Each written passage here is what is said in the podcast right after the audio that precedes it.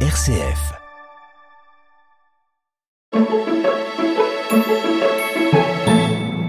Dans cette chronique à la une, je vous propose de revenir sur l'émission Plein Feu de cette semaine en écoutant cet extrait. Aujourd'hui, Plein Feu consacré à une association Entraide et Fraternité Vivre Ensemble avec, euh, pour la représenter, Jean-François Loens, chargé de communication pour Entraide et Fraternité Vivre Ensemble. Bonjour Jean-François. Bonjour Manu. Et bonjour Angélique Tazio qui m'accompagne dans la présentation de cette émission. Bonjour Manu, bonjour à tous. Alors, Jean-François Loens, Entraide et Fraternité, c'est une association qu'on connaît bien dans les médias catholiques puisque, voilà, c'est une association d'église mhm. qui a une aide concrète à la fois à l'international et en Belgique. Et c'est ça les deux volets finalement, Entraide et Fraternité, vivre ensemble? Oui, exactement. C'est parfois un peu difficile à comprendre même pour les gens qui y travaillent, mais effectivement, c'est un groupement de deux associations qui ont une histoire euh, particulière. Entrée des fraternités a été créée, euh, effectivement, c'est une association d'église créée juste après la, la, décolonisation du Congo, avec des projets de coopération au développement et, et une intuition assez forte qui était de, de travailler en termes de partenariat, c'est-à-dire qu'on travaille avec des gens sur le terrain, euh, mais pas en leur envoyant des coopérants euh, dans une démarche un peu néocoloniale. Et ça, c'est comme ça quand, depuis le, tout début.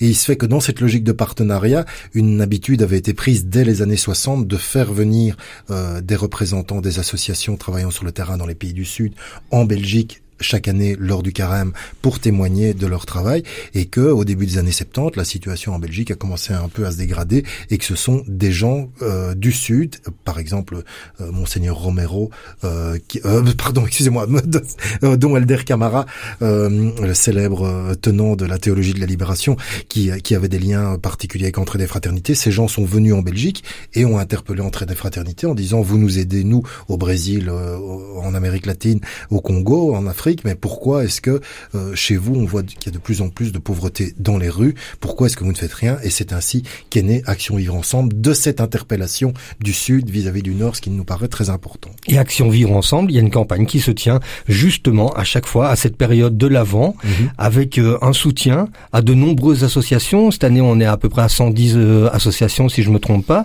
avant, c'était parfois un peu moins.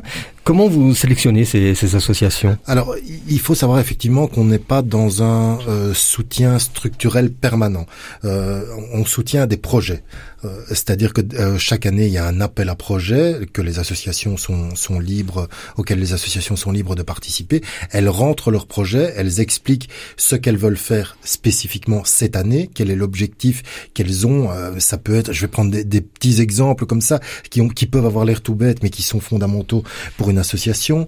C'est une association qui fait de l'aide alimentaire et qui à un moment n'a plus de place pour mettre ses colis. Elle doit construire un hangar ou de nouvelles pièces pour les stocker. Eh bien, c'est un petit projet pour lequel elle a besoin d'une aide ponctuelle. Elle nous rentre ce projet et, euh, donc c'est ce type de choses là qu'on fait on peut avoir un soutien plus plus structurel ou sur plusieurs années. Beaucoup euh, d'associations sont soutenues sur plusieurs années, mais c'est parce qu'elles rendent des projets. On peut avoir un, soutien euh, plus long quand ce sont des associations qui se lancent, qui n'ont pas encore une reconnaissance publique, qui n'ont pas encore les subsides de la région wallonne, par exemple, et qui souhaitent, euh, qui ont besoin d'être portées à bout de bras.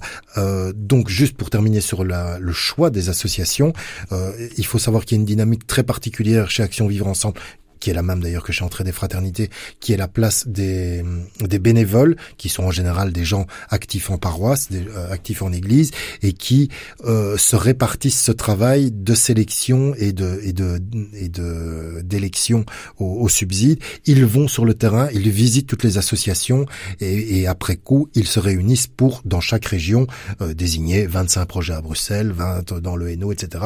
Ce qui fait 110 euh, associations soutenues environ chaque année. Et les réalisations sont ensuite vérifiées, j'imagine. Les réalisations sont évidemment euh, vérifiées, euh, c'est évident. Euh, et, et, puis. Euh, et puis voilà, euh, nous on va voir après ce qu'il en est advenu. On, Évidemment, dans l'immense majorité des cas, ces, ces, ces, projets sont réalisés. Je n'ai même pas de souvenir euh, de cas où ce n'aurait pas été euh, ainsi.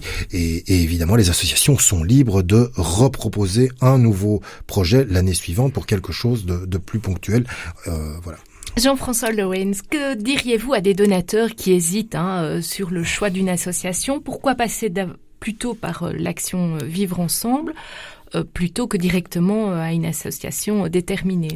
Parce que je pense que dans les euh, quand on enfin d'abord je ne dis pas qu'on doit aller vers Action Vivre Ensemble sans aller vers d'autres associations hein, l'un n'empêche pas l'autre. voilà n'empêche pas l'autre.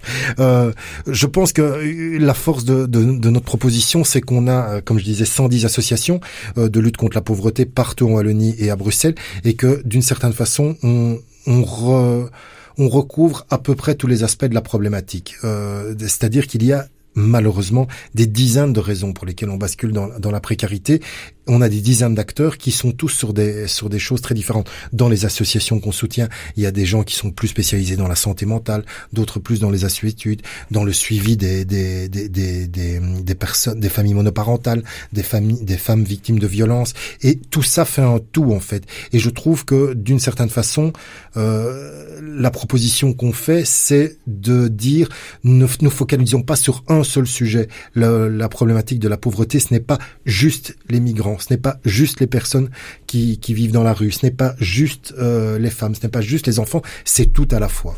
Alors chaque année, hein, la campagne euh, d'avant choisit une thématique et cette fois, il s'agit du logement. Mhm. Expliquez-nous.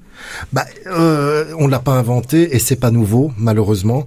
Euh, pour tout vous dire, et, c'est un gage, je dirais presque d'humilité, il y a 30 ans, on a mené une campagne en 1993 qui s'appelait Tu crèches où? Vous voyez l'allusion avec l'avant.